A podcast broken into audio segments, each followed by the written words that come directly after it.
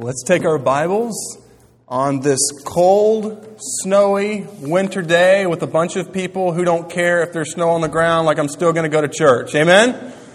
All right, you doing okay? Y'all awake yet? Okay, this is going to be this is going to be good stuff. Um, Ephesians chapter two uh, in your Bibles. If you don't have one, there should be one there.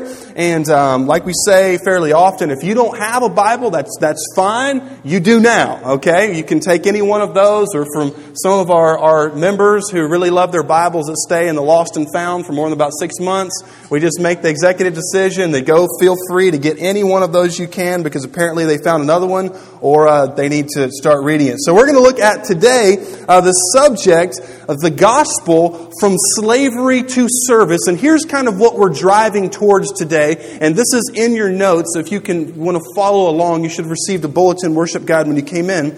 Here's the driving thought. And it's speaking of salvation.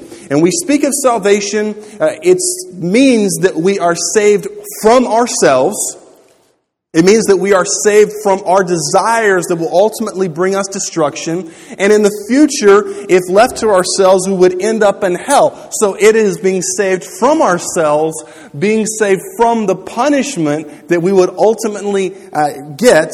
And so the driving thought is this um, you can never earn it, but once you've been given it, it being salvation, you can't help but live it. Amen? Okay, it's something that none of us, even collectively, if we got a committee on committees squared, even if we put all of our collective heads and intelligence together, none of us individually or together could ever earn it. But once you get really saved and God gives you the gift of salvation, it's something you realize you can't do anything to get. But once we have received it, it's like, I can't help but live this out because it's such an amazing, amazing gift. But let's take just a moment to ask the Lord one more time to give us grace so that we can zone in, we can listen, we'll be able to resist distraction, we'll be able to understand this amazing, amazing teaching from God's Word because there's many of us here today that struggle with the question Am I good enough to stay saved? Or once I'm saved, if I mess up, does that mean that God doesn't love me now? That's a huge, huge topic. So let's together, please pray with me that the Lord would help us to understand this and then, and then we can act on it. Let's pray. Lord, we believe that your word is truth. We believe that you are the one who has provided a way for us to be changed. And God, today, here in Rocky Mount, Virginia, with snow on the ground, but Lord, with the fire that you have placed inside our hearts to serve you, we ask, God, that you would just open our hearts and you would just take the truth of your word, the gospel, and you would help us to understand it on an even deeper level. And Lord, for the ones here today that are trying and trying to be good enough to one day have you give them the word of approval and give them salvation. Lord, help them to realize there's nothing that they could ever do to earn that. And Lord, for the ones here today who think that because they walked down an aisle at a time in the past, that they somehow have fire insurance, would you break through that false hope, Lord, and just help them to see that once they meet you, you will change them. And Lord, you will help us to live like people who have been born again. In Jesus' name, amen. Bible says in Ephesians chapter 2, beginning in verse 1 And you were dead in the trespasses and sins in which you once walked, following the course of this world, following the prince of the power of the air, the spirit that is now at work in the sons of disobedience, among whom we all once lived in the passions of our flesh carrying out the desires of the body and the mind, and were by nature children of wrath, like the rest of mankind. You guys getting the picture there that there are no good people? Verse 4. But God, being rich in mercy, because of the great love with which He loved us, even when We were dead and our trespasses made us alive together with Christ. By grace you have been saved and raises us up with him and seated us with him in the heavenly places in Christ Jesus so that in the coming ages he might show the immeasurable riches of his grace in kindness toward us in Christ Jesus. For by grace you have been saved through faith. And this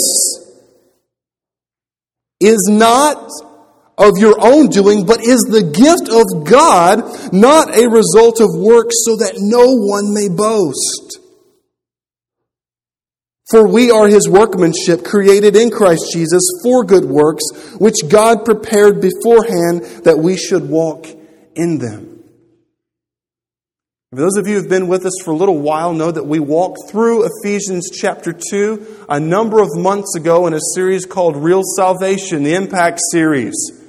This is absolutely life changing. Because if you notice there in the first three verses, it's saying we're not just drowning, we're not just wounded, but we're what in verse 1? Dead. That means we need help. Y'all tracking with me this morning? Are you, are you awake? You with me? Okay. If you're dead, you can't help yourself. And then it talks about uh, in verse 2, you all once walked after the pattern of the world. It's speaking of Satan and, and his rebellion against God, against pride and selfishness. And it's me first. It's me. I don't care what happens to anybody else. It's all about this guy. I, Toby Keith's song, I just want to talk about who? Me. That's what the Bible says. All of us had the heart and the mind to do, but then in verse number four, but God. Don't you love that? It's kind of like God, God created the whole world. It was all perfect. Adam and Eve had everything that they could ever want, but God said, I'm going to give you one chance to show that you love me and not make you a robot. Here's the tree. Eat any of the trees, but don't do this one. And they say, I want to do that, right? It's kind of like the parent who tells the kid, look, honey, you can play all in your room, just don't get your toys and try to destroy things. What happens? They come back in the room, things are destroyed. It's the nature of a human. We see a sign that says, don't walk on the grass, what do we want to do? Walk on the grass with our heels digging into the ground, all right? That's the nature of a human rebellious heart. But then God comes in and He says, not only am I going to give you the gift, but I'm going to, I'm going to raise you up. I'm going to give you a desire to follow me. It's kind of like, I'm going to give you two metaphors here. And I don't think that any of us can understand this first one. This is all through the Bible, the New Testament. Um, the concept of a person being in slavery, but then being given their freedom. In America, it's illegal, and there is sex trafficking. If you want to do some research on that and get plugged in and give, I'd encourage you to do it. It's a terrible, terrible epidemic, but it is illegal. You cannot legally enslave a person here in America. It's kind of hard. We understand, like, man, that would be bad, and we, we, we look at, you know, movies like Amistad or, or try to read, read history and understand, like, what would it be like to have no rights? It would, it would kind of be the same as like a farmer who has some cows, and if the cow dies, then he's kind of sad because he may lose some money, but he's not going to sit there and have um, five weeks of mourning, a funeral procession, and call all of his friends boohooing on the phone, one of my 500 cows died, because it's a business. I mean, can you imagine what it would be like for the owner of you, who's a human, to have maybe a little less regard for you if you died. To be considered like an animal. But we can't really understand that. Maybe a better, maybe a better picture would be something having to do with committing a crime. Or, or let, let's say, probably the greatest example that I know of for this. How many of you have read the book Robinson Crusoe? Okay, it's the book to where he is shipwrecked on that island and he's there and all he has is just a few things to stay alive and he doesn't think that anybody else is living around there. And then one day he looks out and he sees on the beach people. And they're not just people uh, who work at the next island over in the computer department, they are cannibals. And they have a man there. They've already cannibalized several victims. And they have a man, and he's there. He's bound. He's chained. He's tied up. And Robinson Crusoe sees what they're about to do to the man. And the, what happens in the book, and by the way, if somebody would actually make this movie according to the book, it would be awesome. It would be amazing and stop trying to filter all the good stuff out. And so what he does, it's almost like he goes Jack Bauer. Okay, he almost goes, if you're going to go back a little bit further in cinematography, he goes John Wayne on him. He goes Clint Eastwood. He grabs a pile of guns. He grabs a little hatchet. He grabs his sword. I mean, the, can you imagine seeing this guy, big beard, and he goes and he, and he waits in ambush for a chance to save this guy he doesn't know. And you know what happens in the book? He confronts this group. He is outnumbered. He confronts the group and he begins to open fire and he kills the guys who are going to. And this is a foreign thought for us, but it, it was a reality for most of the world's missionaries going into especially the Pacific Rim. In fact, there's a missionary named James Calvert who went to Fiji. Okay, one of the surf mecca spots today. Well, guess what the, the indigenous people there did? They ate other people who came. It was like, welcome. It's supper time. You know what a guy told James Calvert? He says, when you go among those heathen, you will die. And James Calvert says, we died before we even set sail. Because to live is Christ and to die is gain. This is a reality for most of the world's missions in the past. And he goes and, and he saves and he delivers this man. And this man, in the book, he just laid down and he knelt down and he bowed at the feet of Robinson Crusoe. And Robinson Crusoe gave him the name Friday because that was the name, uh, the day of the week that he was saved on. I wish to let you know that is a small picture of what we were once like. We were bound in sin. Do you remember how it was before you got saved? Maybe you weren't an alcoholic, you weren't a drug addict, but you were bound in pride and, and sin, and it was like you, you wanted to stop these things, but you couldn't stop these things. And one day Jesus showed up and he defeated the enemies, he defeated the captors, and he extended his hand. It's kind of like Jesus knocked open that prison door and the light shone in on your darkness and he offered you a chance to be saved. That's the gospel. A captive cannot free themselves. Jesus is the one who frees the captives. So that's why that amazing verse, look here with me in the, ver- in the book of Ephesians, chapter 2, verse 8 says, For by what? For by grace. For by grace. Now, some of us, what we think grace is, is what you say before you eat, right? The, the, the, memorized prayers that little kids may pray, but, but what exactly is grace? Let me give you what it is from uh, the dictionary, um, from the Greek language of the New Testament. It's exceptional effect produced by generosity. The action of one who volunteers to do something not otherwise obligatory. In other words, grace is God going far above and beyond what he's obliged to do. What's a judge obliged to do for a person who's broken the law? Give them what? Justice. Are y'all okay this morning? Give them justice. Give them, give them what the law says. If you break this law, you get the book thrown at you. So when God gave us grace, it's literally God saying, you know what? I could give you justice and judgment, but what I'm going to do is I'm going to send my son who's going to take the punishment on himself so that you can go free. That's what the gospel is. So notice it says, for by grace you have been saved. What does it mean to be saved? It means to be delivered from certain destruction destruction. It means to be delivered from, if you think back to survivors of the Titanic, when some people were in the water and one of those few lifeboats made their way to the person. And before that hypothermia completely took hold and they just lost the ability to even move and the muscle memory was no more, someone stuck out their hand or threw them a raft and, they were saved. They were delivered. One of the greatest pictures in all the Bible is the, is the Red Sea, right? The Israelites are being pursued by the top rate military in the world. They come to the Red Sea. They say, We are doomed. There's no way that we can get out there and swim across that huge expanse of water. God says, I'm going to make you a way. Boom, bust it open, makes a way for them to get across to where even the ground was dry. The Egyptians follow afterwards, and God says, It is payday someday, and today, you oppressors, is your day. It's it, and the waters closed in and destroyed the number one military force in the world. The Israelites were delivered. And then notice what it says. It says, For by grace, what we don't deserve, you are saved, something that God does through, oh boy, faith.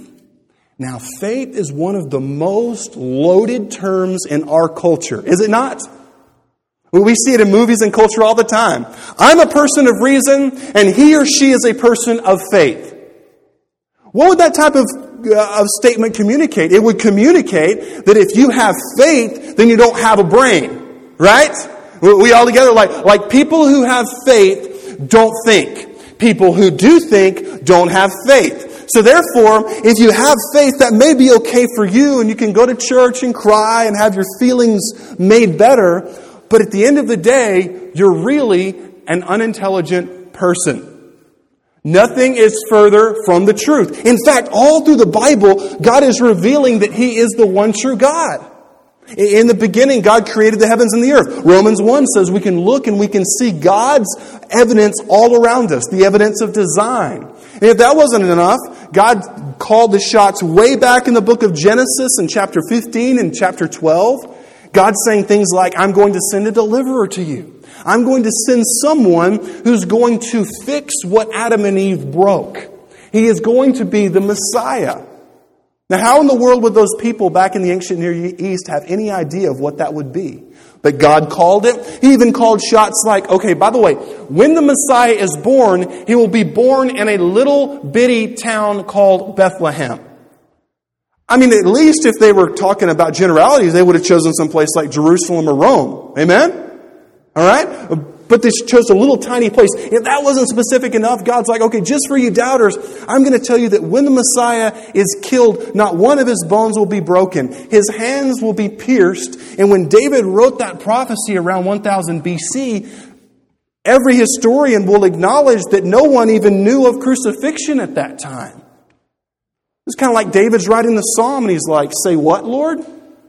Okay. And he writes it, and lo and behold, a thousand years later in the Roman Empire, crucifixion was the form of death for the worst of the worst, and the Lord Jesus died in that way. God chose all through the Bible that he is to be trusted. But notice what it says here it is by faith. It doesn't mean checking your brain at the door, it simply means placing your trust in Jesus, who is trustworthy. And notice it says, and this is not your own doing it is the what? Help me out, church. The gift of God. Now, here's the question Why did God do it in such a way? Why did He organize salvation to where we can't do anything to earn it? Well, I mean, we just think about back in the Bible, right? Like Nebuchadnezzar. Remember Nebuchadnezzar, the, the king of Babylon? He got up on the top level of, of his kingdom and he looked out and he says, Look at the great country and the great kingdom that I have built by the power of my might. And he just went on like a me fest rampage. It's very easy to be proud. Let me give an example. Four or five year old boy, you walk up to him, you say, Show me your muscle. You ever see the look that comes on a little boy's face when you say, Show me your muscle? He just gets that face like, everybody, go ahead and put on your seatbelts because something big is about to happen. I want to make sure you adults don't pull anything on this. And he pulls up that sleeve, and some of those kids, they don't even know how to flex right. You say, Show me your muscle. And they, they're like, You know, that. And they, they don't even know how to do it. But man, he flexes that muscle, and then the adults say, Wow, that's awesome. And you, can, you do it. You, you do it to your kid or grandchild. I mean, and you notice the look that comes on that face like, Tell me something I don't already know. Obviously, that's impressive because it's not only a big muscle, but it's my muscle.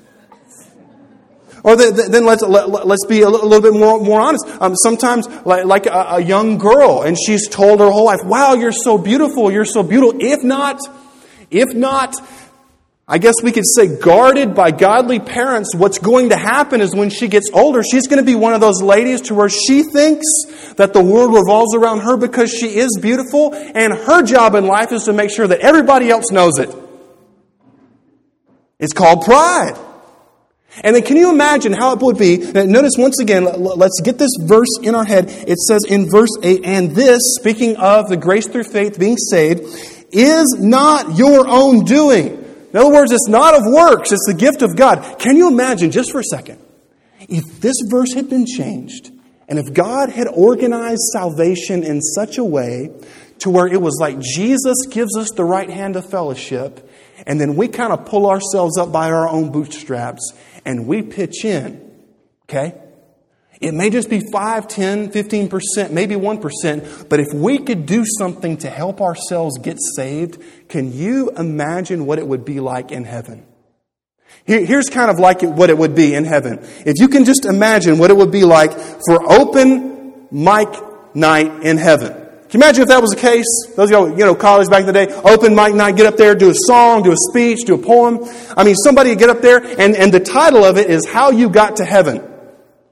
And in the Bible, imagine if it said something like, For by grace you have been saved through faith, and this is partially your own doing and also the gift of God. What if the text read like that? You would have person after person get up and say things like, Well, you know, the Lord was really good to me and giving me a chance to be saved. But I also was able to gut it out too. You know, I was able to, even in the times of difficult, difficulty, God gave me the strength, but boy, I did a good job. And some of the guys like, hey, let me tell you, heaven, even when my wife went into MM, you know, Medusa mode, and she was, you know, throwing things in the house, and she was angry, I, I, I still persevered, and I still got it out. And then can you imagine some of the, some of the people all across heaven telling, and you ever notice how some people try to brag, but they don't do it openly? You, you ever notice that? Like they try to tell you how awesome they are without coming straight out and telling you how awesome they think they are. And the type of person, too, that when you're in a conversation, they don't ever listen to you. They just wait for you to stop talking so they can start talking about who? Themselves.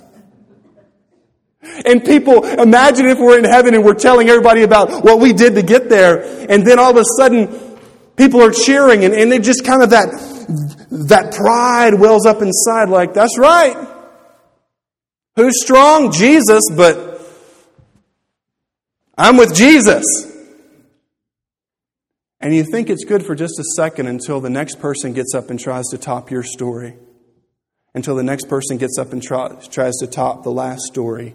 And after a while, heaven would be worse than hell. Because please hear me, at least in hell, it is fashionable to scream blasphemies against Almighty God. At least in hell, it is fashionable and in style to hear screaming and gnashing of teeth forever and ever. But in heaven, it would still be our same selfish, unregenerate hearts, but we would have to mask that with hypocrisy for all of eternity. Can you imagine being in a place with people to where you know that everybody is out for themselves, nobody really cares about Christ or you, but you can't ever just knock somebody out cold because you're in heaven and you have to be nice?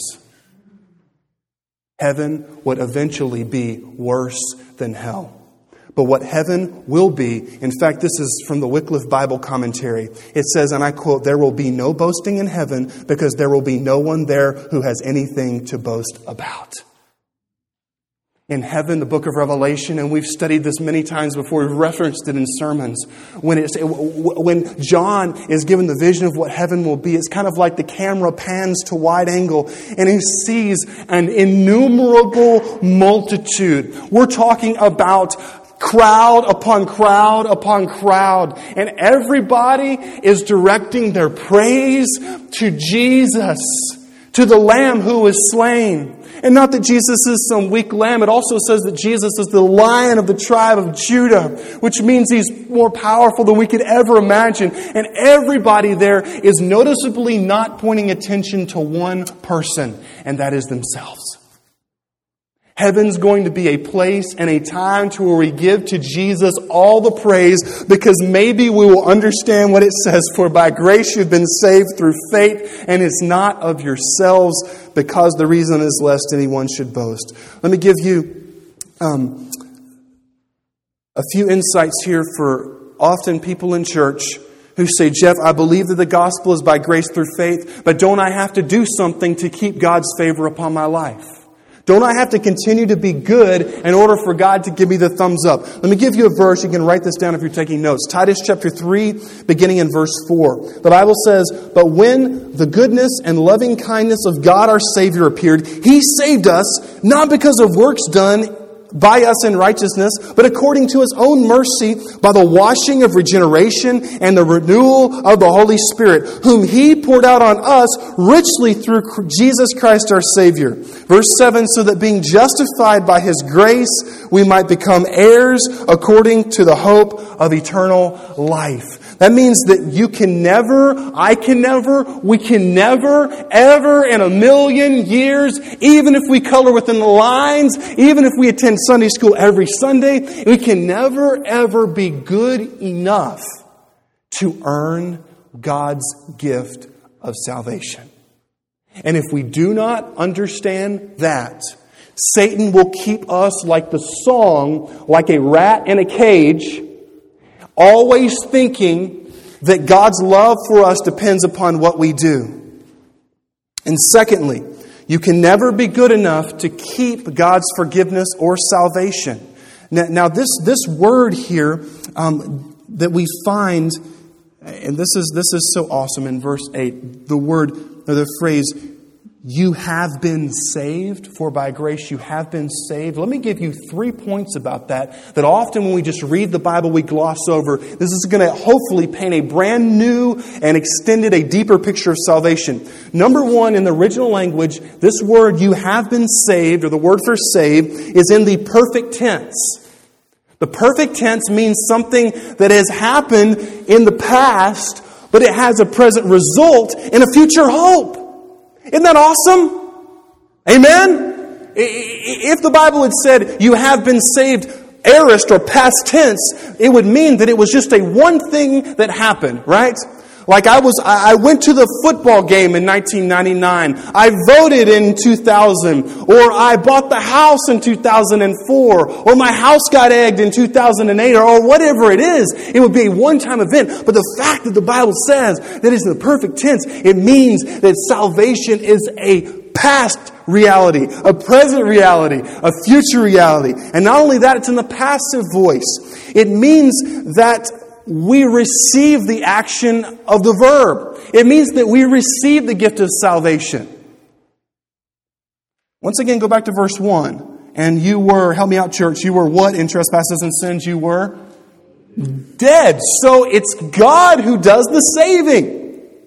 And often we say, well, I know that God saves me. I mean, golly, Jeff, I understand that it's not me who's the one who, who saves myself, but often we get in the mindset of thinking that God saves us, but we stay saved by being good.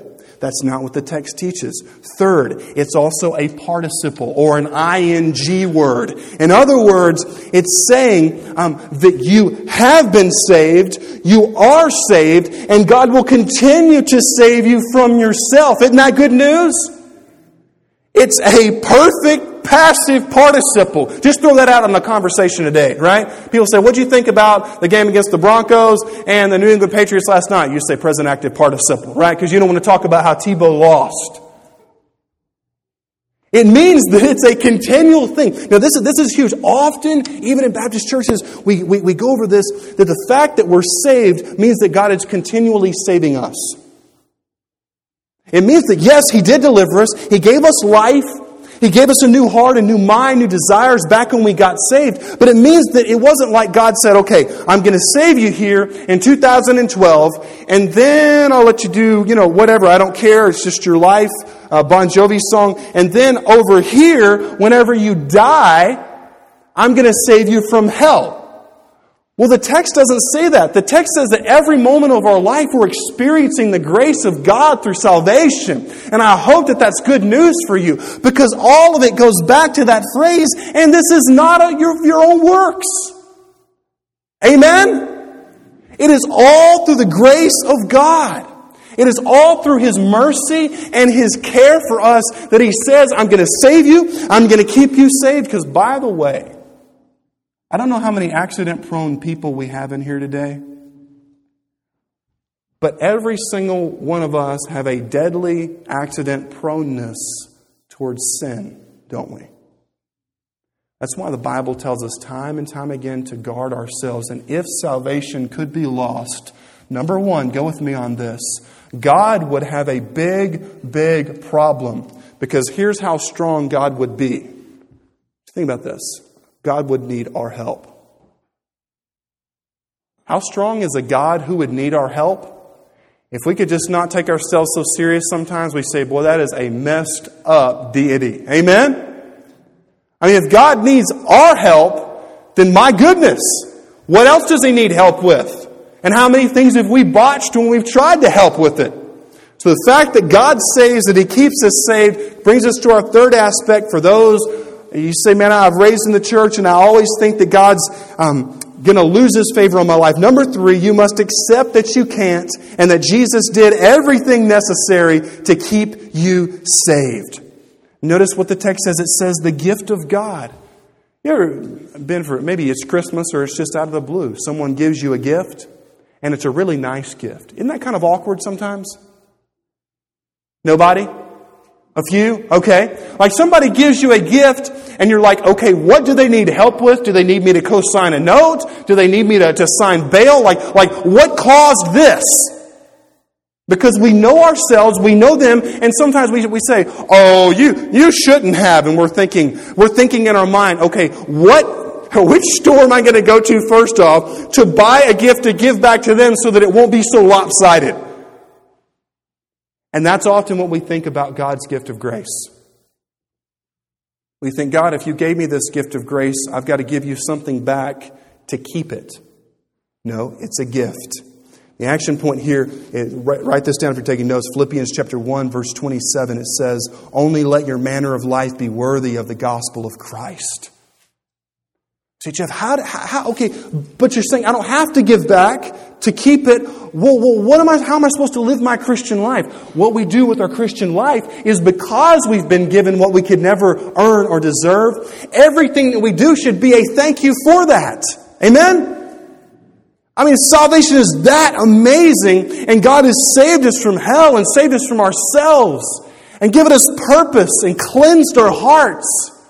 If he's, if he's wiped clean the slate of our conscience, if he's broken the chain of addictions, then it's not like we say, Lord, I want to give you my life so that I can earn what you already gave me. That doesn't make any sense, does it? What we do is we say, because you saved me, I want to serve you. Because in the story of Robinson Crusoe, because Robinson Crusoe saved Friday from a horrific death, Friday served him as a willing servant because he understood that his life was in debt to Robinson Crusoe. And that's actually something, if you go back and study culture, sometimes if you saved a person, in many cultures in the past, that person will automatically, based upon their honor, say, I swear allegiance to you to be your servant till I die. Because had you not been here today, I would not be having any more life, not one second. And that's the way it is with a follower of Jesus Christ. It's literally saying that we don't follow Christ. Go to verse number 10. We don't do good works. It says we're created in Christ Jesus for good works. And we don't do good works so that we can get saved. We do good works and we follow Christ because we want to do what He desires. And that's what the gospel's about. And then there's somebody often who says, well, you know, Jeff, that may be good and fine, but I got saved one time, but I don't care about the Lord. I don't read my Bible. I don't have a desire to. I don't have a desire for church. It bores me to tears, and I hate your sermons when they go above the standard um, dead church sermon time, which is around 20 minutes. I hate that. I wish I could not ever come. But I'm saved. Um, also, there's in the life of that person, there's a, no fruit of repentance.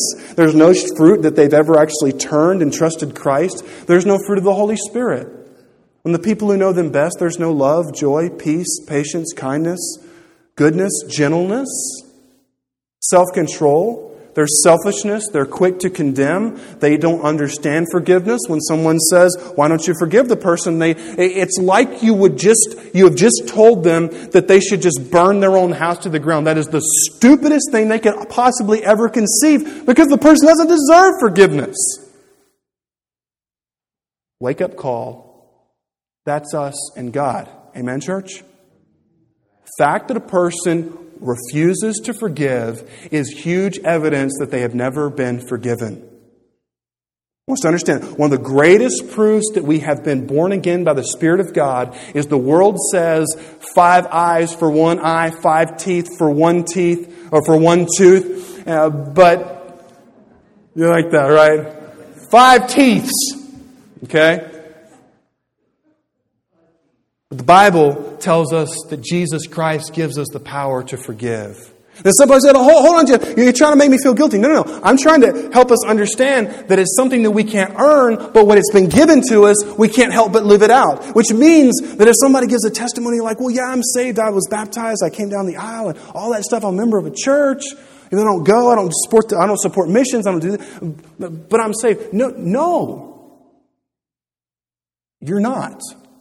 James chapter 2 verse 19 deals with the automatic response, the rebuttal. Somebody said, well now hold on Jeff, I believe in God. James chapter 2 verse 19 says that you believe that God is one, you do well. Even the demons believe and they shudder and they tremble. So really, what we could say is a life that has not been changed but believes that God is one is a good candidate for the upstanding demons club. Alright? That's what the Bible says. So the question of all questions is really this.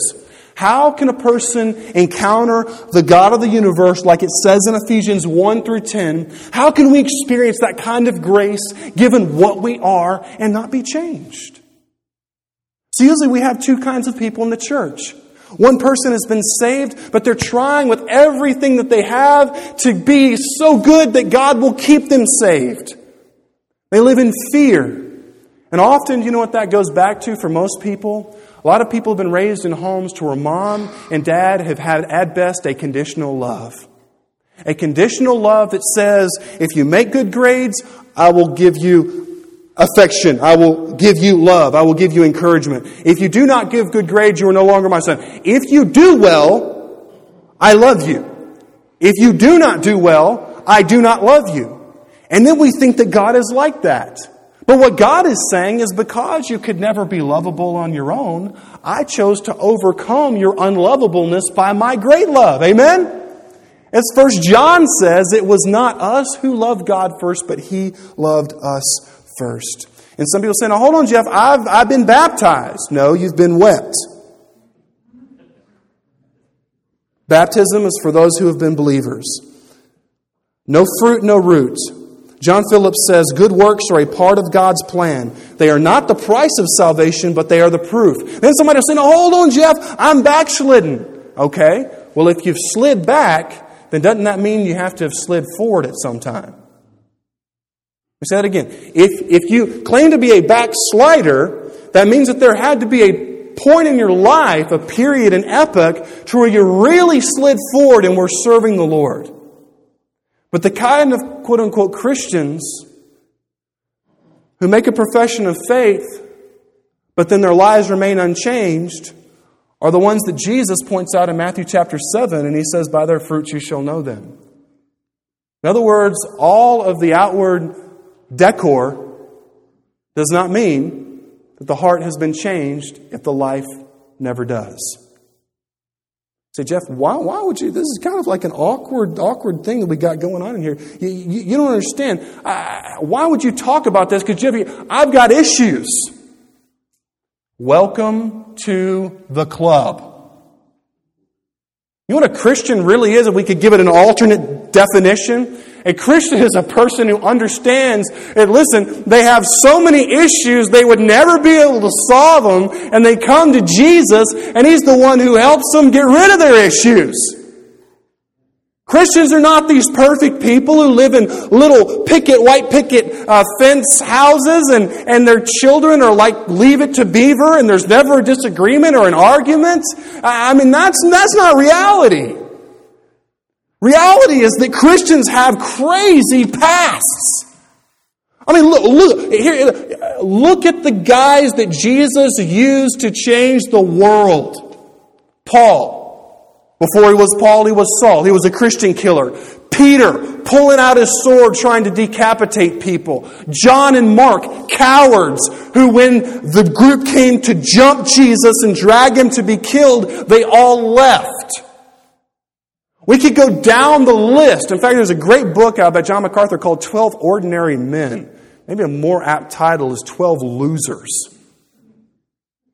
Let's be honest. I'm not, I'm not, I'm, we're, not, we're not doing a condemnatory thing, but just honestly, when you look at them, you're almost saying to Jesus, I believe that you rose from the dead, but were you really doing the right thing when you chose those guys? We're going to study something here in uh, not too long here in Sunday morning in, in the Sunday school classes that, that God building His church is using all the wrong people. So if you've got issues, if you've got problems, that's why Jesus offers His gift of salvation to take those from you. That's what's so great about Jesus. I wrote this down so I wouldn't forget it. That's what's so great about Jesus. He takes issue laden people some with so many issues that they're virtually a magazine, and he provides deliverance from those issues, a way out. So the fact that we've got problems in no way causes us to not be able to serve the Lord. You say, Jeff, how should I receive this gospel? What should I do with this? Here's the thing if you have been saved, but you struggle with, does God approve of me? God approves of you based upon who you are in Christ. God approves of you because of who your Savior is, and that's Jesus. So here's our final two responses. How should we respond to this? Number one, receive it by faith. Live it by faith. And secondly, um, receive it by faith. And secondly, live it by faith. You see, that's often where it happens. We say we get saved by grace through faith, but when I live it, I want to live it in my own strength. No, you live your Christian life based on the gospel because the gospel got you here, and the gospel is what's going to bring you to heaven when you die. Let's bow our heads and close our eyes. As we come to this time of commitment, for those who struggle with, Am I good enough? With wanting to please the Lord, but you say, Jeff, I don't ever know if I, if I do please the Lord. This is a time in your Christian life, this time of commitment here on Sunday morning, to where you just say, Lord, I know that I could never earn it. I could never be good enough to keep it. So, right now, by faith, I'm saying, Lord, I believe that you are the one who can keep me saved. Just tell that to the Lord right now. Say, Lord, I believe that you are strong enough to do what I cannot do.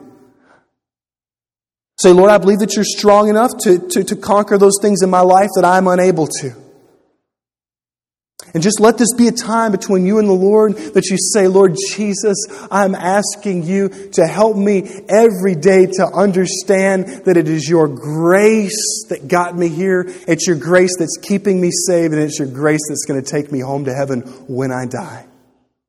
And then, secondly, for the one you say, Jeff, I, I made a commitment in church, but the fabric of my life shows that I do not have the desire for God. My finances show that I do not value Him. The way that I talk, the way that I talk about people, the way that I live my life, if I step back and I examine it based upon the New Testament, everything in my life that should not be in the life of a believer is there. I don't have the fruit of the Spirit. I've never truly repented.